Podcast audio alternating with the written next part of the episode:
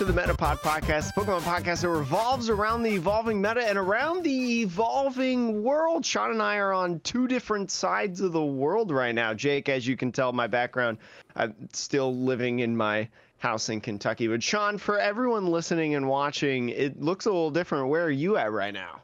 I am in Japan. I was going to say Tokyo, but I'm not actually in Tokyo anymore. I am now in Osaka.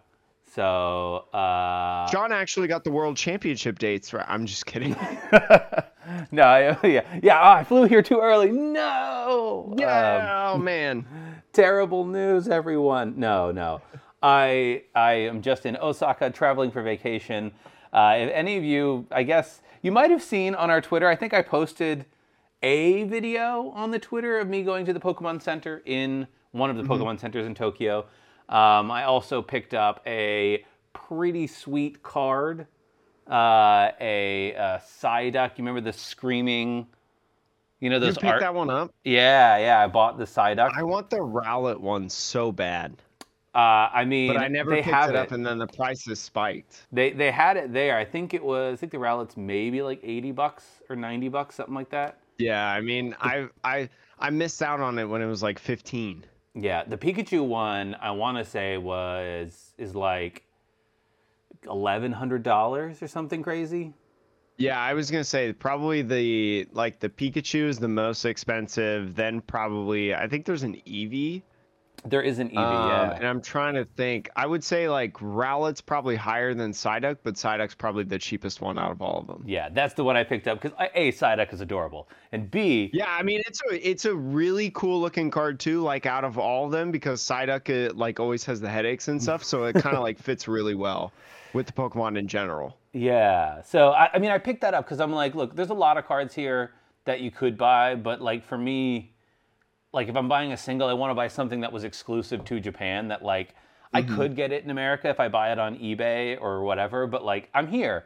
I'll buy it when I'm here, So that was my thinking. That was, when some listeners may know this person if they've been playing the game for a long time, Purple Cliff, Jack. When he went to Japan, he actually bought... We coordinated. He bought me a Dream League booster. I paid him, but he bought me a Dream League booster box, and the purpose of it was so I could get the exclusive Dream League promo. Oh, right, that was Lily. Only released in Japan. Yeah, the Lily and Clefairy. It's one of my favorite cards that I own of all time. Yeah, that's cool. It's been crazy here. It's it's a lot of fun. There's so many Pokemon card stores. Pokemon cards are everywhere. There's vending machines that you can the gacha machines or claw machines where you can win them. There's more Pokemon cards here than I know what to do with, Jake. And at the same time, it's very hard to just straight up buy a booster box at retail. Really hard. Yeah. So this is a thing. If you watch OK JLove on YouTube, we've talked about him several times on the podcast, buddy of mine. He has talked extensively about how in the last 6 months, collecting in Japan has become impossible in terms of money because retail has it's non-existent anymore. Mm-hmm. Yeah, I ended up I did buy a VSTAR box and a VMAX Climax box, a VSTAR Universe and a VMAX Climax, which those are fun. I might open them up when I get those home. Are high class packs, Right, and I was actually special sets. I apparently was very lucky. The day I went to the Pokemon Center, they were just selling VSTAR Universe packs. You could buy 5 per person, so I ended up buying 10, which was the equivalent of a booster box. And Ethan and other people, and people are like, "Oh wow, that's actually really lucky." That they happened to have the high class at retail at a Pokemon Center that day. And I was like, oh. Hmm. So. Yeah, sometimes you just get lucky and they restock, in a reprint, Yeah. You just get lucky. So, anyways, that's some of the highlights. But we have a lot to talk about today. I don't know, Jake. I was actually thinking about when we should cut to the interview that I did with Ethan Hegyi. I think we should probably do that early in the pod, and then we'll do the news at the end. Okay, you want to do it right now? Yeah. Right now? So actually, we'll set it up. So I interviewed Ethan Hegyi. We're going to do a quick introduction of him in that interview. I You know, we're doing it on the fly, but I didn't have an outro or anything in the interview, so I'm like, okay, well, let's do that now, actually, I'm thinking. So we'll throw it over to that interview with Pokemon commentator and all-around cool dude player Ethan Hegyi, and catch you back here. As I'm sure y'all can see, I am with Ethan. How do you pronounce it? Hegyi? Yeah, you got it. Ethan Hegyi, okay. For those of you who don't know, but somehow listen to the podcast, that's amazing, one. And two, Ethan is a commentator for Pokemon. Absolutely awesome. We got some police action going on here. Very typical popular. Day in Tokyo at this point, so. Typical. But we're gonna do a quick walk and talk here for the pod. I met up with Ethan here in Tokyo. He has been gracious enough to walk me around multiple areas, including where we are now, which is Akihabara, mm-hmm. or Akiba, as you know, the pseudo locals would. I would not consider myself a local. We're not that level yet. Yeah, not at that level, but yeah. I guess in terms of topics, I just wanted to get a little bit of your story of how you got into commentating Pokemon. I know you're still pretty young, especially relative to a lot of the commentators that you work with. So the whole story, I got you. So the whole story. I had played competitively before for, we'll call it 3 years until the pandemic. So we got to about that point where it was 2020, and then everything shut down in terms of events. Yeah. And then once COVID shut down and tournaments shut down, I went to build a PC and started creating content over on Twitch, which eventually turned into an understanding that there was a lack of competitive foundation in terms of tournaments being ran on a consistent basis. Limitless was running great 1,000-player tournaments, but those were happening once every couple of months. So I decided to not only organize those, but stream them on Twitch as a way to get more people to play and have a fun experience for those playing and for the other viewers as well. So that was the whole idea. What eventually that turned into was the tournaments getting bigger and in turn having more and more people on to commentate. We're going to go over through this one here. And so pretty much what ended up happening was the tournaments went from about 16 people to 32 to 64 to we were getting upwards of 250 people coming and playing these tournaments. And we broadcast them, and then we start having better and better people in terms of community and reach. So we started having some semi-pro players and some pro players come on, and then I eventually got Kenny Wisdom, who was a caster for TPCI at the time, to come on and do a cast. And then from there, other casters came on. I had Chip Ritchie come on, and it was never done with the intention to get a job as a commentator at Pokemon. It was just my way to essentially share my love for the game and do what I could to provide for the community. But lo and behold, on my 18th birthday, the day I turned 18, I got an email from Pokemon saying, we want you to start to work. They were waiting. Yeah. They were like, oh, he's legal now. Let's pounce. We'll go for it. And from there, didn't really know what would happen, what my future would be in terms of commentary. I started out with Players Cup 3, so that was a virtual broadcast. It was a remote broadcast, and then Players Cup 4, and then a big break from that. And then EUIC last year was my first in-person event. And ever since then, I've been traveling all around doing different events. Did World Championships last year. Got to do some regional events this year. I was just in Australia a few weeks ago. Loving every minute of it and loving the opportunity that I have to cast with the Pokemon Company and to be a voice for the Pokemon community. Yeah, I mean, I know for myself, I remember the Heggys, the tournaments back in the before times. So not really, during times, I guess, of COVID. Yeah, the heat era of COVID. Yeah. No, it's a very clear path for people that maybe knew you when you started doing that. So I will say as a commentator, though, I know a lot of people have been very excited about you joining the commentary team. I think, obviously you have a knowledge and a skill set as a player that I think you bring a lot to the game from that perspective. Not to say that the other commentators don't. Sure. That's not what the implication is, but I just think that it's I think good to have somebody who's very fresh in the competitive scene, and obviously still actively playing, especially here in Japan.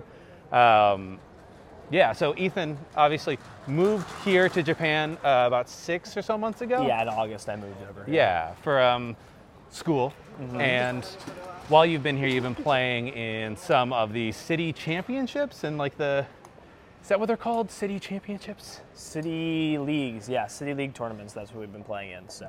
Okay. And how have you been doing? I've been doing pretty well. My first one was top 8, and then I won my second one that I ended up going to, and then we don't talk about the last one that I went to. It's not great. Okay. The whole system in Japan is so wildly different, and I've talked about this on several different platforms. The best way I can describe it is there's very little room for error, and consistency is either extremely valued or extremely undervalued. So in the City League circuit, it's like a League Cup circuit, but you don't have the freedom to go to as many as you want. So you have to be consistent at the events that you go to. It's not like League Cups where you could bomb 2 and win 2 and it would... Because there's not nearly as many events. You're limited to 4 for the entire year. That's pretty much where you're at in terms of what events you could do. We'll go over this later. And is that how, for Japanese players, like obviously in the rest of the world we have the CP system. Mm-hmm. But if a Japanese player wants to play in Worlds, which is happening in Japan this year, is that how they get into qualified? They have to like win one of these 4 events? So...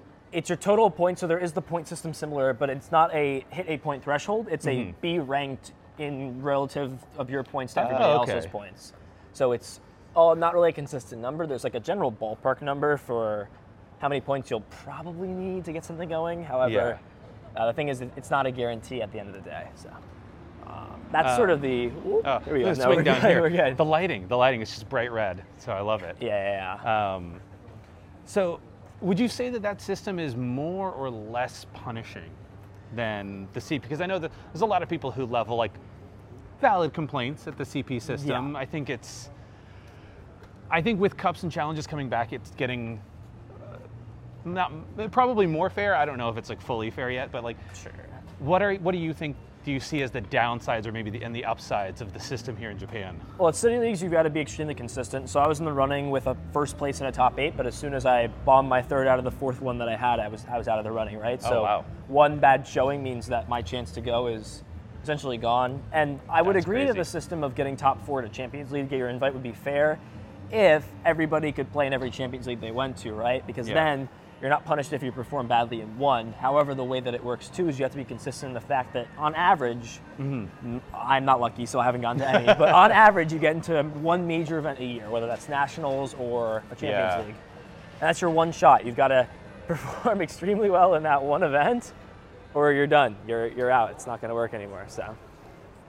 Flip it around, going crazy here. Let's do it. We're rocking around. We're out here in Tokyo. You know how it is. This is all real, unscripted. We have no idea where we're walking. We're just walking Ethan around. Maybe knows. I have no clue. I'm just following. I have a little bit of idea. We're having fun. Following and trying to avoid cars. I'll make sure you don't get it. Don't worry. I'll try. I'll do my best. So I guess like knowing that you only can compete in so many events and like basically one bad showing and you're out, that does feel... Is that why there are so few Japanese players that typically go to Worlds? Well, there's a lower amount than America in terms of like how many people are gonna like be put into Worlds, but it also comes down to the fact that you don't see the same faces at Worlds every year, and those that you do are really like the truly skilled players. If they found a way, whatever their methods are, to be consistent and to get into Worlds through the various methods that there are. I mean.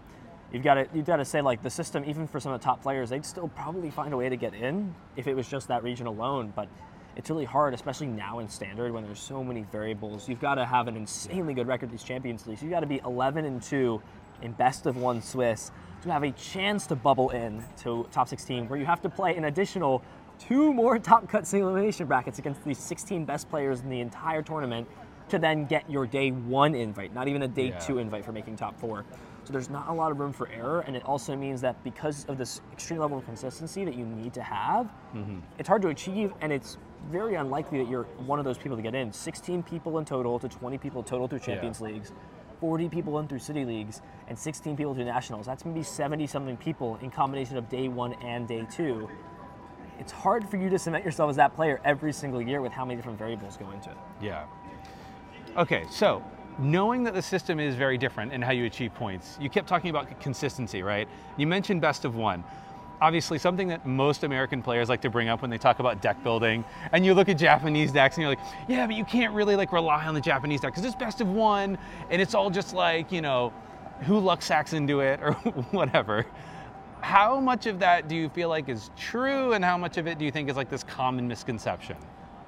It's like a case-per-case basis, but on average, if a deck performs well in best of one, it's probably going to perform good in three games that are similar to best of one.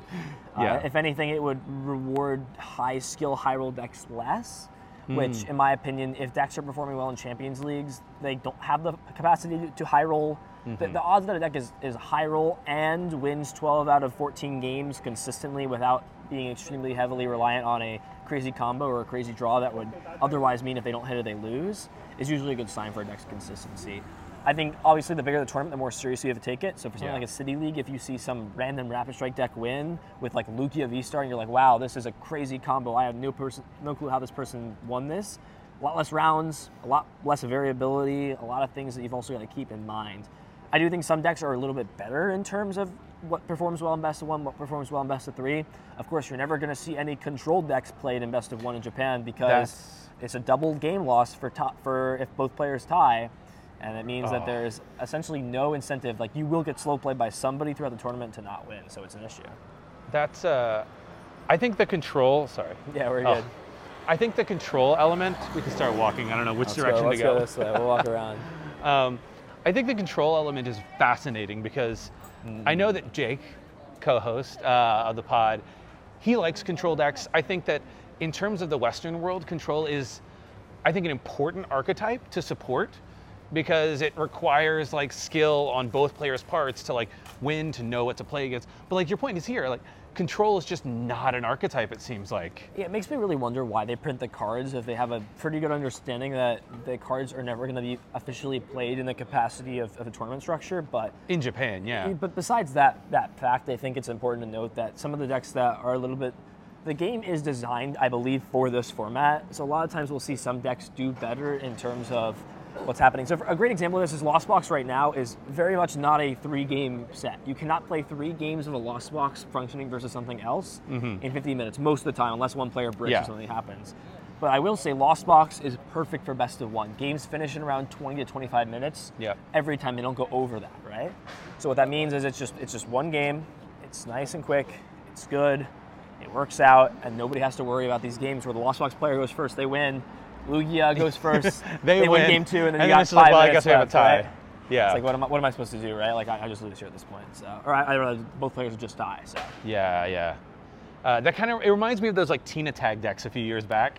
Like when people would bring those to best of three regionals, my whole thought was like, you're just committing yourself to not winning, because you're going to get enough ties in this tournament that there is no way, like unless you're, I don't know, Robin Schultz, and you can somehow make it to day two with 5 ties. Sure, right? Yeah. I mean, that's the only person that I think has like done really well at a tournament with a deck. He played the Urshifu deck. Yeah, like, I don't know, 9 months ago they did really well. That was a while ago, yeah.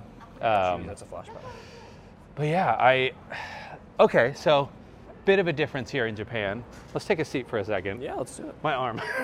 No, if you want me to hold it, I can hold it as well. I can do this. All right. So, we've covered a little bit about Japan, commentating, all that stuff.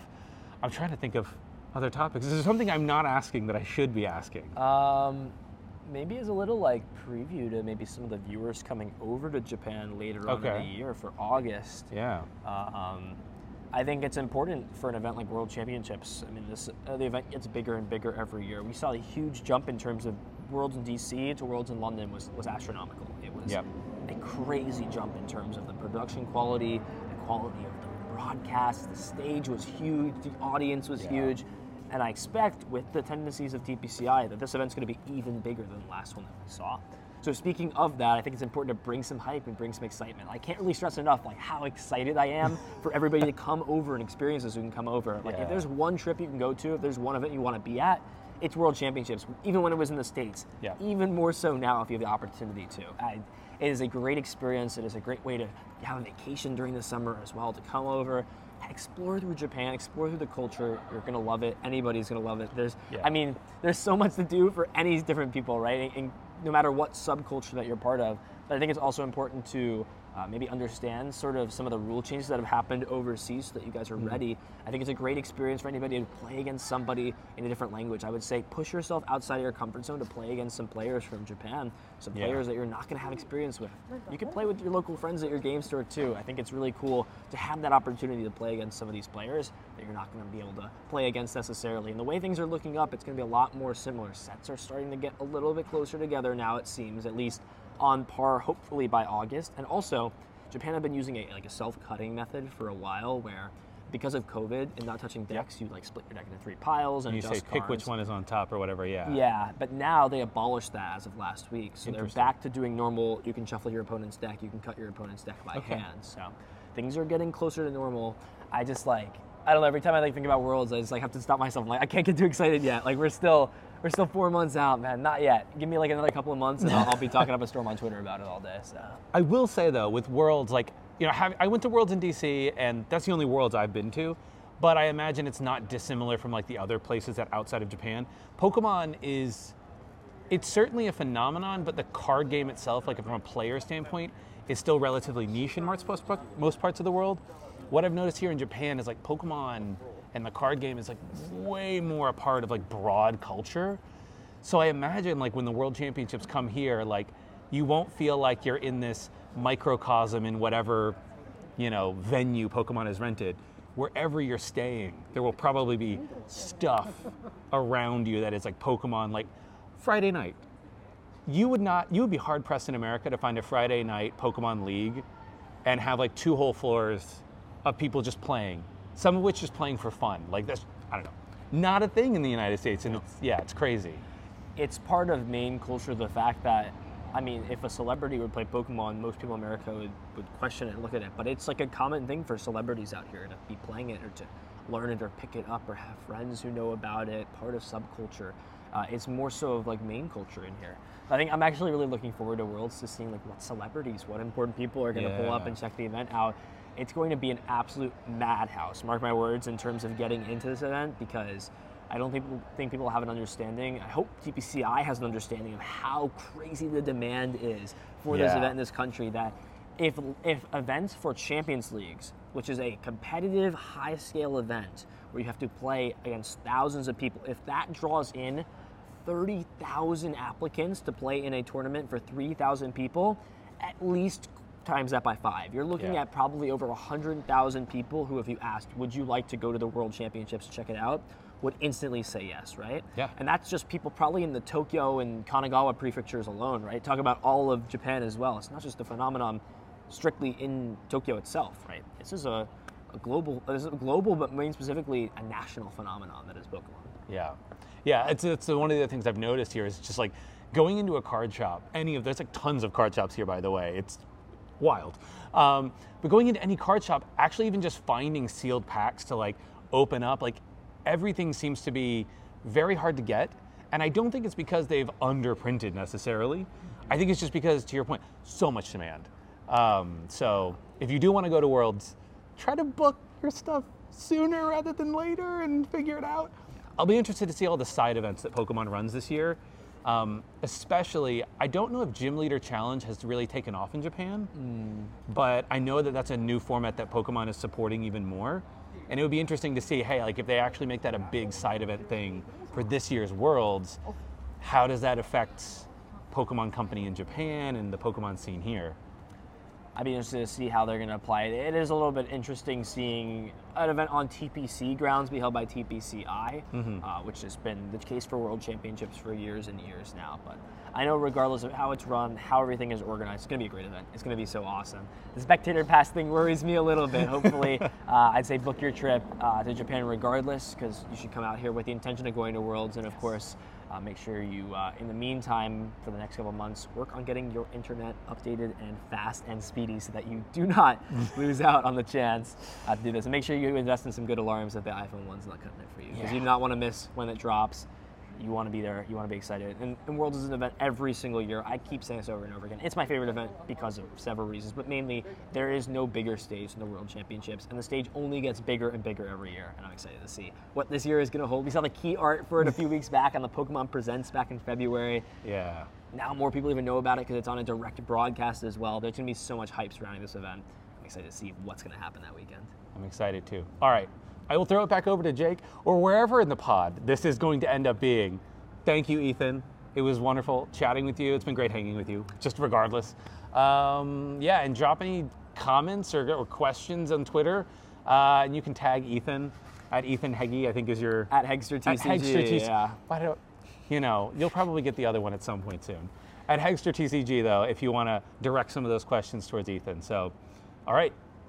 And welcome back. That was an excellent interview, Sean. Congratulations, because we definitely, you know, just listened to it recording this podcast for sure. But Sean, with that, we've got a lot of other things to talk about here on this podcast, because there was a lot of actually good news that came out through this week. So let's get right into the first one. We kind of talked about it a little bit last week. GameStop showing off a new distribution with their new promos.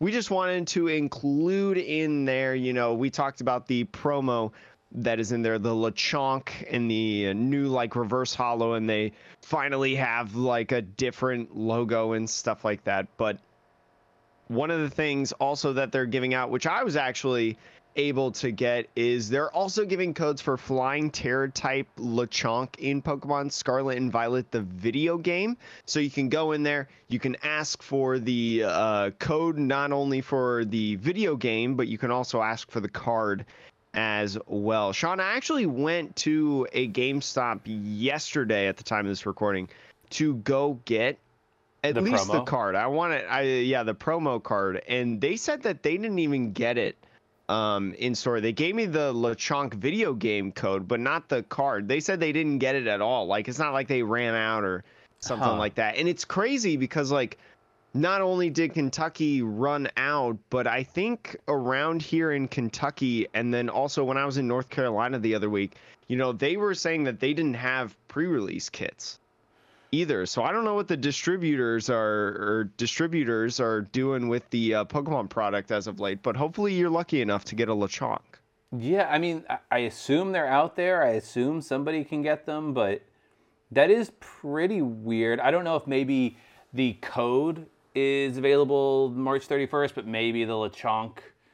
You know what's weird, though? It should have been for March 31st and April 1st, and here's the reason.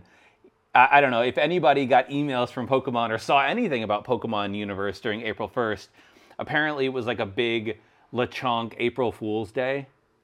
Did you see any of that, I did not, Jake? See it at all. No, I was busy working. Okay, so, and I don't know if this was also maybe in Japan, and I don't know. I don't know where I saw it.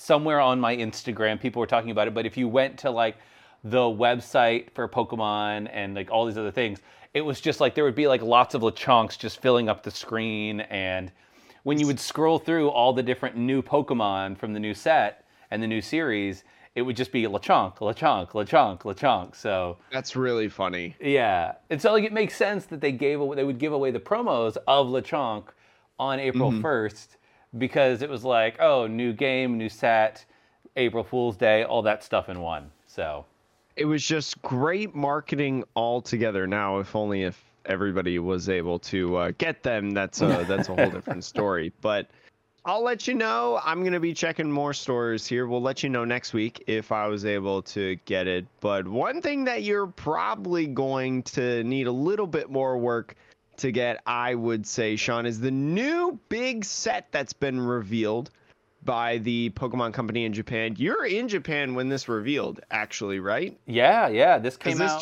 This revealed during Champions League. Yeah, or something, right? This would have come out. I guess April 1st would have been Saturday, which was the first day of Champions League. It was weird being here. One weird thing was, like, I went to a store with Ethan. It says on the store Hararuya, but I think it's supposed to be pronounced Hallelujah. So that's the name of the store in Tokyo, in Akihabara. So, but we went there, and there was a bunch of people practicing for the Champions League. The next day, we were there on the Friday night. And apparently, side note, I didn't really get to interact with this human because I was checking out. I was buying cards. But Shintaro Ito swung by the store when I was there. And it was just, and Ethan was like, hey, do you know who I was just chatting with? And I'm like, no. And he was like, no, that was Shintaro Ito. And I'm like, what? So he was. Oh my goodness. So yeah, he was buying cards. But yeah, the Champions League happened this last weekend. Yeah, if you do not know, Champions League is essentially like, I think it's like a regional. Yeah. In terms of the same, but their style is different in Japan, where like, you know, if you win, isn't it? If you win, you automatically qualify for Worlds, or it's not the same point system that we have. Ethan and I discussed this, so the people who listen to the interview might... No. I was just testing you, yeah, because we know all about it because of the interview later. I don't think if you on the channel. I don't think if you win, you get an invite automatically, but it's like thousands of people. And from what I hear, you really need to get like top 16 to top 32 in all four that you get to play in to qualify for. It's crazy. So. And it's also like a lottery, I believe, right? Yes. Or at least it used to be a lottery. So you could register, but that doesn't mean you get invited to play in these Champions League. It's very, very interesting. But again, blah, blah, blah, blah interview. If you want to learn more, you can rewind back. But Pokemon Card 151, the set was officially revealed. And we talked about this earlier, how Kadabra was returning into the TCG, released by Yuri Geller. If you don't know, there was a lawsuit by Yuri Geller, famous hypnotist. Is that the right term? I want to say magician, but I feel like that's disrespectful to him. I mean, yeah, he does something with hypnotism and magic and other stuff. Yeah. Entertainer. But he's a professional entertainer. Yeah, he's an entertainer. But again, it returns Kadabra after 21 years. And there's a bunch of other cards. Again, this set, I think we talked about this a little bit when this first released a while ago. But it'll feature the first 151 Pokemon in the Pokédex. And the cards will also be in Pokédex order. So Bulbasaur being number 1, Ivysaur number 2. Pikachu being number 25, Mew being 151 as well. It contains 165 cards before the secret rare. And so the set list is, or not the entire set list, but there were several cards revealed during the Champions League stream that you may have watched on YouTube. I know I was watching it and watching Ethan also talk about the event when he was streaming it. But there are several other cards in here, and one of them that I kind of want to talk about, Sean, is Giovanni's Charisma, the trainer down at the bottom. Okay. It's the last card that's, you know, kind of been revealed. It's a supporter card. It says put an energy attached to your opponent's active Pokemon into their hand. If you do, attach an energy card from your hand to your active Pokemon, which I think is really, really cool, because we've seen kind of the both players do certain things, but usually it's like, you know, shuffle cards in a deck, or with Bulubble and Bryson Man, like milling multiple cards on both players' decks. But this one is with energies, which I don't think I've really seen before. Yeah, I mean, there's like a lot. There have been other cards that allow you to attach one extra energy, and it doesn't specify. Mm-hmm. And also, the interesting thing about this, it's put an energy. Assuming that this has been translated correctly, it doesn't even say basic. You could attach another special. Yeah, like your double turbo energy, you can just throw on there. I think Twin Energy's now rotated, right? I believe so. It will be, yeah. So just your double turbos. So, but like, yeah, you could attach a double turbo, use this, attach another double turbo. That's pretty insane, to be honest. And yeah, I think that'll be. It seems like a really cool card, because it adds a little bit of, like, it's a little bit of control and acceleration, which is a cool thing. Mm-hmm. The only thing that I would think would be important to play with this, and I want to see if people do it, is if people use something like Escape Rope or Cross Switcher with this, because what most people do is they will try to power up something in the bench, because they know that their active is going to get knocked out, right? So it's like your insurance policy. But if what you can do instead is like bring the thing to the bench up somehow with a Cross Switcher or an Escape Rope, get the energy off of that, because it's only the active Pokemon that you can remove an energy from, and then bring back or whatever the thing that you want to destroy or kill. Like I don't know. It's a little convoluted and complicated, but like there is a world I think where like that strategy could be really annoying to people. There's another strategy that I think a lot of people will utilize, Sean. If you scroll one card up, safety goggles. Remember that this is not an item card. Remember the new errata now in Pokemon Standard format is that these are tool cards. Tool cards are their own separate category, just like supporters, stadiums, items, and now tool cards. So this tool card, safety goggles, is basically weakness policy for anyone who's been around a while. The basic Pokemon this card is attached to has no weakness. Keyword here is basic Pokemon, so it's a little bit different, a little less stronger than usual. But you look at decks like right now, like Miraidon. I don't think Lost Box really cares about it, but you know, you look at decks like that right now that are going to be around in the format and things like that. And that, I mean, they'll probably utilize this. I feel like if Urshifu comes back in our standard, and I saw JW Creewall Flex Daddy Righteous playing it on stream today, and he was having a lot of fun with Urshifu. If that comes back, then who knows? Maybe safety goggles is a good play to do. Yeah, I mean, if you play Arven. It's interesting for something like Miraidon, and maybe there'll be some other basics that are a little beefier that this matters for. I find it a little weird because I'm like, okay, most Pokemon now do enough damage to knock out a basic. Like it's not hard to knock out the basic. So what this really does is it punishes two different types of decks that I don't think need to be punished, actually. What it does is, if anybody plays this, it punishes single prizer decks who are going to use, you know, their one prizer to take out, you know, a basic Pokemon like a Miraidon that's worth two prizes. So like you can't hit that for weakness as a single prizer. And then it also punishes the evolution decks. So like we're bringing back EX Pokemon, and a lot of the EX Pokemon that seem pretty interesting are not basics, right? They're stage twos even, stage one, stage two. I don't know. I'm not a designer, but I really would have loved to see this card have, if they'd have changed it to the evolution card, Pokemon this card is attached to, like give it the same restriction, but make it evolution. Because then it is a more rewarding thing for somebody who's taken the time to evolve into something, you know?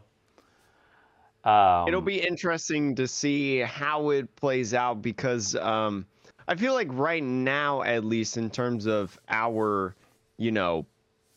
format, I know Ethan has played extensively in the formats and things like that. But I feel like we don't really know what's going to be the best decks now with rotation in Scarlet and Violet until like we have the first round of the tournament or whatever. Yeah. I mean, there's two more Pokemon I want to talk about, actually. All right. I want to look at this Alakazam. Did you get a chance to look at this Alakazam, Jake? I will. I saw. Not really. No. Okay. I won't lie. I was going to try to read it real quick, but I can't read that fast. The first attack. It's a 310. No, I did see this. Yeah. Yeah. Anyways, go on. Sorry, I'll stop interrupting. It's a 310 HP stage 2. So, like, Gardevoir EX is apparently good, so like, cool, it's good. I don't know. It has Mind Jack. It does 90 plus 30 more for each of your opponent's benched Pokemon, so it can do up to 240 damage for two colorless, which is not nothing, right? Like, that's actually halfway decent. But the second attack is, I think, one of the most interesting attacks that I've ever seen on a Pokemon, which is for two Psychic energy, so you gotta commit to that Psychic.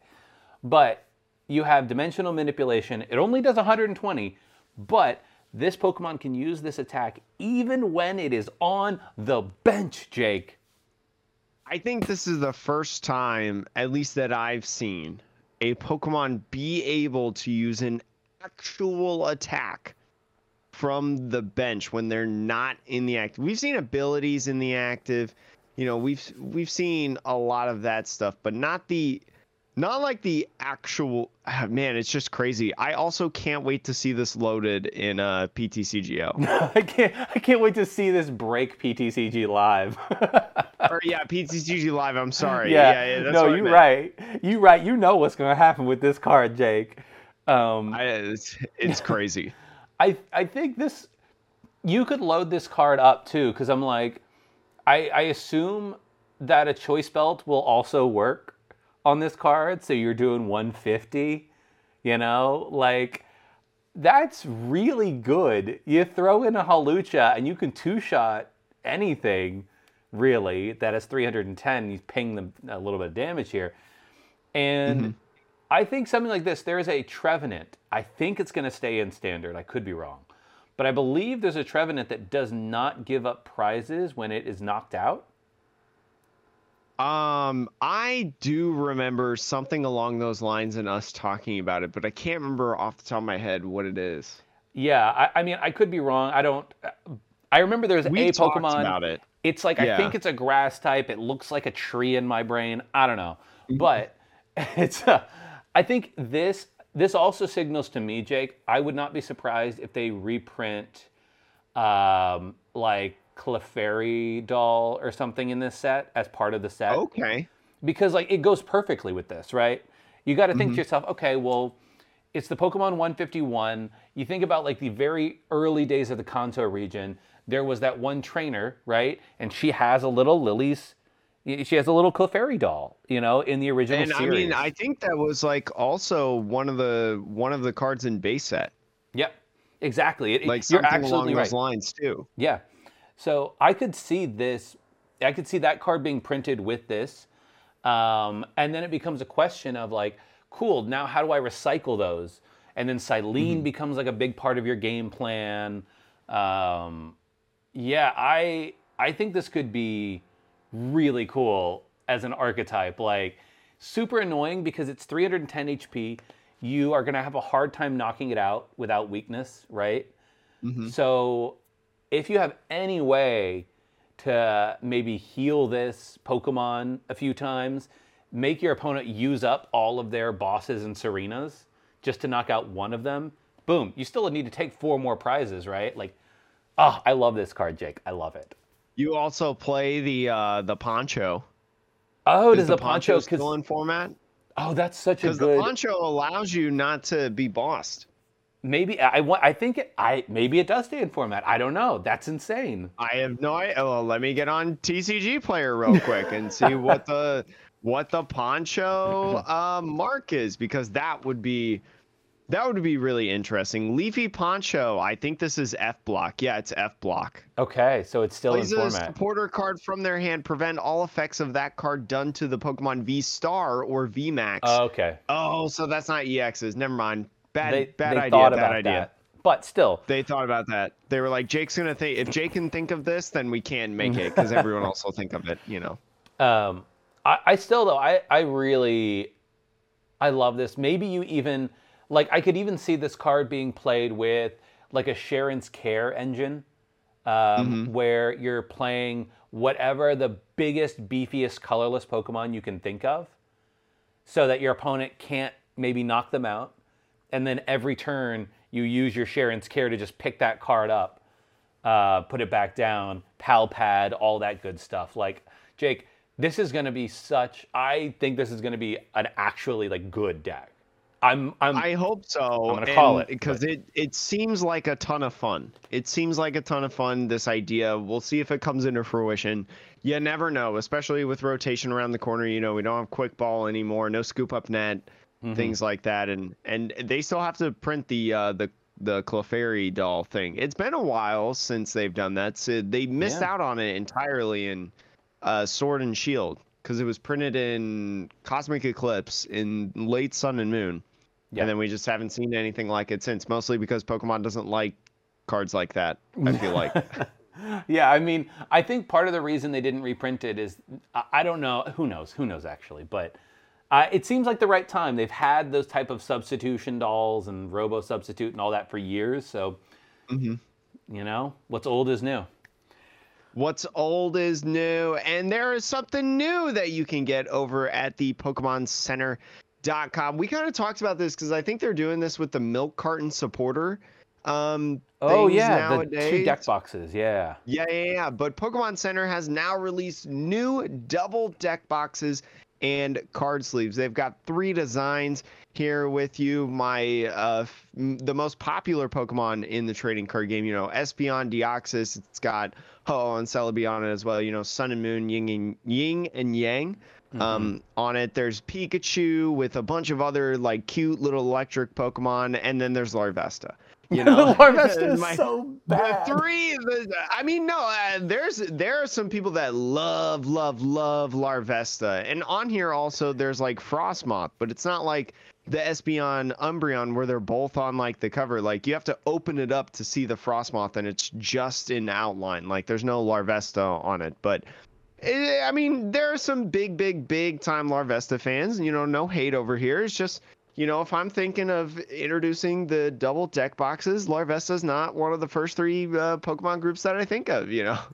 Now, are these in America? Is this the American Pokemon Center that does this?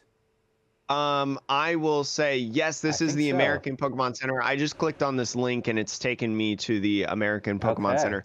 If you want the double deck boxes in here, which I kind of recommend if you're someone that collects like and plays multiple decks, you know, you like to try out multiple decks at leagues against people, you know, you're deciding last second what to take to a regional or something and it's the night before.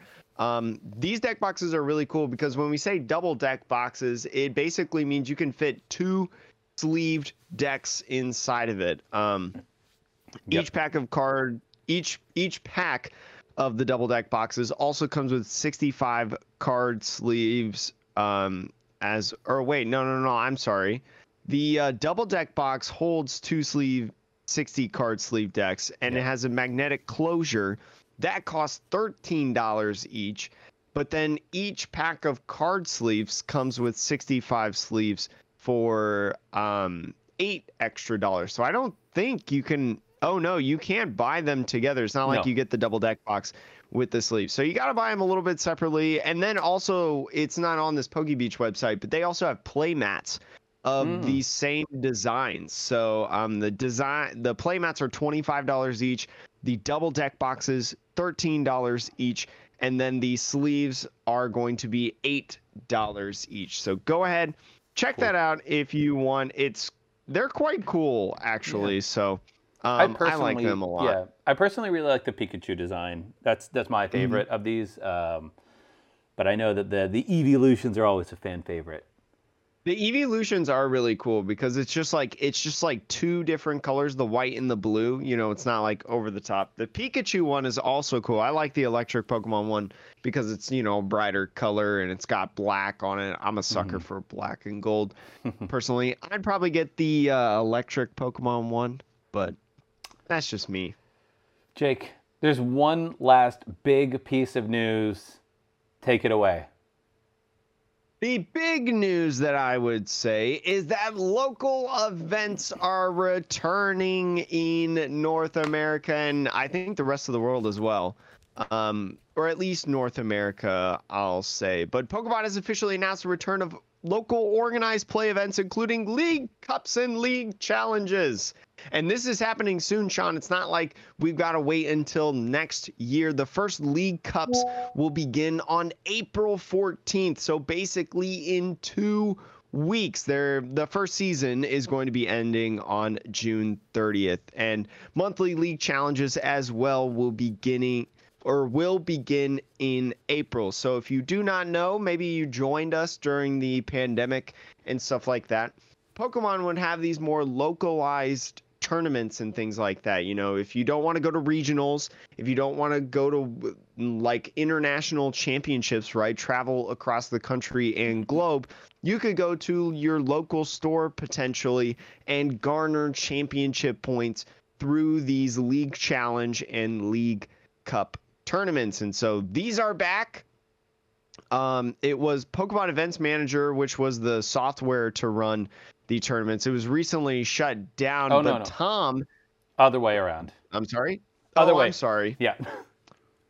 Tom was shut down, and then Pokemon Event Manager was brought in. My apologies, but which I think some people have some mixed feelings about. I don't really know.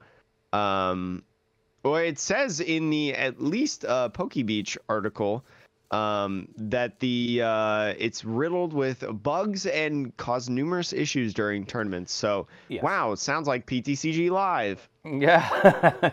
Yeah, I mean, look, it's the new software. I've had people at my leagues, too, also talk about how it's like they have to use it mm-hmm. for the pre-releases, I think. And it's been a little bit mm-hmm. annoying, but it is what it is. I will say in this League Challenges, they're local level tournaments. They're kind of your smallest local level tournaments that garner your points, and then cups are the next highest up before you get to like a regional and things like that. And again, you get these points, qualify for the World Championships in Yokohama, Japan. League Challenges will have a best finish limit of 2 in this. So what we mean by that is if you compete in 3 tournaments, right? 3 League Challenges from April 14th to June 30th. You can only take your top 2 finishes. So if you got first in one, second in the second one, and then third in the third one, you only take your first and second championship points in there towards your World Championship invite. League Cups also have that rule as well, so you can only get a maximum of 100 points through League Cups and 30 points for League Challenges. And there's also, you know, in terms of the placement, there's a kicker, like number of participants, and that affects how many points you get, I think. And well, I don't really know the kicker all is the specifics like, on that. Yeah, the kicker is basically like if the more people there are, the lower the placings will get points. Mm-hmm. So like if you're at 5th place, but there's only 8 people, you know, in the tournament, you're not going to get anything. But if there's 24 mm-hmm. people in the tournament, right, then you might get some points. So there we go. Sean's got it for you. Sean is the one that actually knows. I just play and get last, so I don't ever have to think about points in there. But yeah, I was going to say sorry. Oh, go ahead.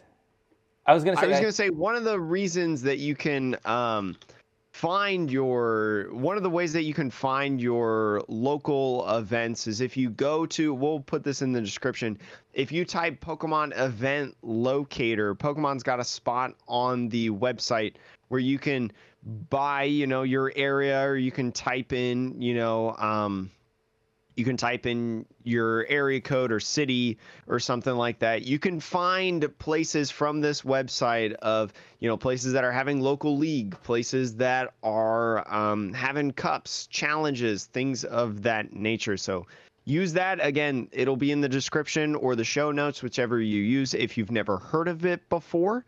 And go play some stuff. Sean, what were you going to say?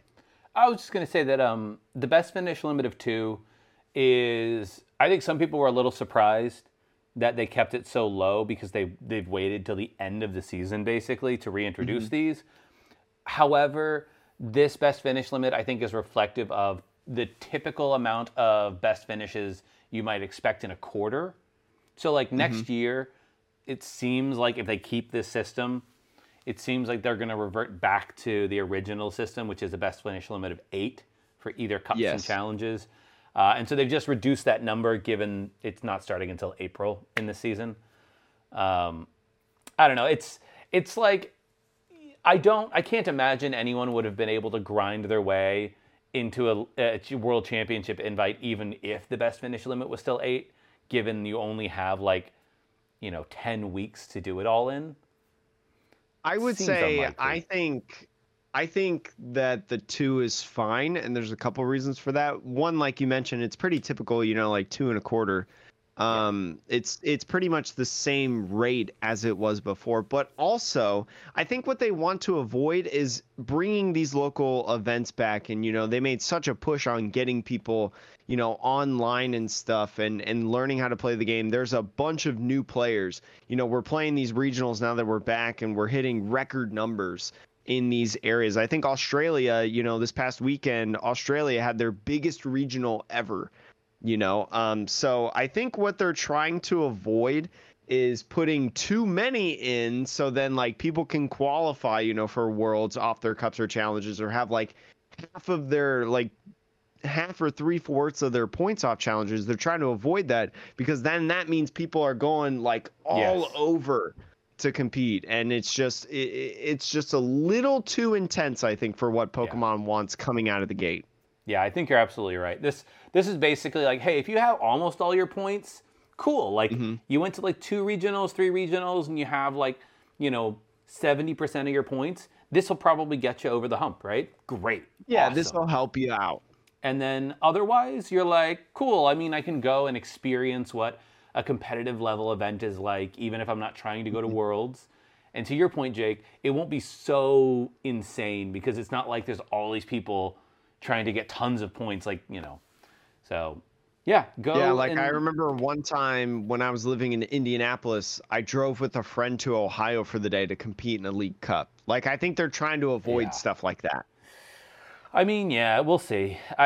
Even before the pandemic, like back when Pokemon was, I would say, a lot less popular, like the TCG, than it is even now, it was still like there was plenty of people driving all over different areas to compete, just because, you know. Like I think I remember there was like this big, they called it like the Iowa tour, where like over a weekend you could compete in like a week straight worth of League Cups over the summer to help like people push their invite and stuff like that. I think it's an organized thing where they had like a tournament every day, like in this area. And I remember I had a buddy that played in it and actually got his Worlds invite because he went to that, and he kind of like last second went for his final push to get enough points. So, and people like traveled all over for that. Yeah. I mean, I know, you know, just so when people know, and this comes back next year in the next season, like a lot of stores in areas, they typically do coordinate with each other to be like, okay, well, let's not have overlapping cups and challenges, because that's not good for anybody. And then they also will try to schedule them all where they're like roughly like if one is on a Friday at one place, and it'll be the Saturday and then the Sunday. At least that's what I found in New York area. So that way people who do want to travel in from like 100 miles or so out for a cup, they can stay for a couple days, go to like 3 cups, and then go back home. And everybody benefits. Yeah. Anywho. I will say if you were trying to avoid, like me, PTCG Live, it's no more. Again, Pokemon trading card game online, the old client is not being supported anymore, so you can still get on and you can still play and you can still trade and rip open old packs. You can't upload at all Scarlet and Violet packs, but you can do it on PTCGL. And I downloaded and I started playing Pokemon Trading Card Game Live over the weekend, and it's not the best sample size. I've only played like 15 to 20 games, but it's bearable. It's bearable. I'm not going to say it's great. I'm not going to say it's good. And I still think there are a lot of problems with it, with its UI, its design. I don't really know much about the currency system. I do know that when you hit level 50 in Pokemon Trading Card Game Live, because Trust Your Pilot, the creator, Sean, that you know, his whole gimmick is like roasting live. You know what I'm talking about? I don't. I'm not on the Twitter anymore. Oh yeah, that's right. You're not on the Twitter. Well, there's a content creator that's garnered a following because his whole gimmick is roasting live. Okay. Right. And it's a good gimmick, good content strategy in my opinion. Recently just hit level 50. He's been playing for like 13 months, right? Just hit level 50 in Pokemon TCG Live. He got 200 coins for his reward for hitting level 50. That was it. Just 200 coins. Stingy PTCG Live. Yeah, and I have yet to hit in my games like a game-breaking state of like, you know, I can't play this card. I've experienced literally no bugs. You mentioned the Pokemon tool thing that might be weird. Oh, yeah. Well, I haven't seen it in my game, but we retweeted it on Twitter if anybody saw apparently somebody reported and showcased in like a video that the Pokemon tool card errata. I mentioned that tool cards are now their own category. Mm-hmm. They did not apply the errata to the old cards, you know, like Choice Belt, Air Balloon. I mean, if you're playing in Expanded, like they did not apply the errata to the old tools prior to Scarlet and Violet. The new tools have the errata where their own category and stuff like that, but not the old ones. So who knows if they'll pump out an update, you know, fixing that. I haven't tried it in mine yet to see. I never like really, it didn't register until we called each other just a couple minutes ago to record this podcast, and I was like, I actually haven't tried it in my game or thought about it. So now question, actually, this is totally random, actually. So yeah, to that point though, if you are practicing with the new format, Irita will not grab you a tool card anymore. Just so you know, just in general, it shouldn't. It shouldn't grab you a tool card anymore. If you're playing in person, also just remember that. Yes, please. I do wonder, Jake, the card Cram-O-Matic. In order to play it, you have to discard an item card and then flip a coin. Yeah. So then you can't discard tool cards then. Right. Like, is a tool card still an item? Is it a subset of an item still, or is its own? Every bit of it is its own category. It's no longer an item in any way. Oh man, this might be a Will Post question. I don't think it's an item card at all anymore. I think it's just a trainer card at this point. I think it's like a supporter, you know. I mean, supporters used to just be under the umbrella with trainer cards and stuff like item cards. That's back in like base set, but I think it's its own subset of trainer cards now. So I didn't think about that. Yeah, so, you know, those of you out there playing Mew, because Mew's still going to be good in the new format. Yes. Those of you playing Mew, if you throw that Cram-O-Matic down, don't think that you can discard a Forest Seal Stone or a Sky, you know, what, any of those, and not get a judge called on you. Or, like, if your opponent does that, maybe kindly remind them before they start searching their deck, like, hey, wait, you can't do that. I could be wrong, so this is maybe hit up Will Post or somebody or your local judge. Maybe just ask your local judge about it. I'm sure in their judge chats and things like that, their servers that they have talked. I'm sure they've talked about this.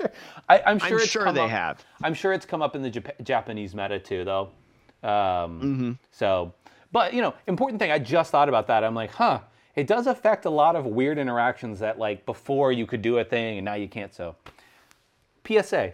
If you're looking for some good decks to play and, you know, starting out post-rotation, Tabletop Village did have a post-rotation $1,000 tournament over the weekend for anyone who couldn't go to Fort Wayne, because Tabletop Village, if you do not know, I believe is in Seattle, Washington. I believe so, either Seattle or outside of it somewhere, It's in that area, you know, very far away from Fort Wayne, Indiana, you know, if you know your United States map. But I know some of the good decks were Lost Zone. Lost Zone was played a lot. Lugia also made top 8.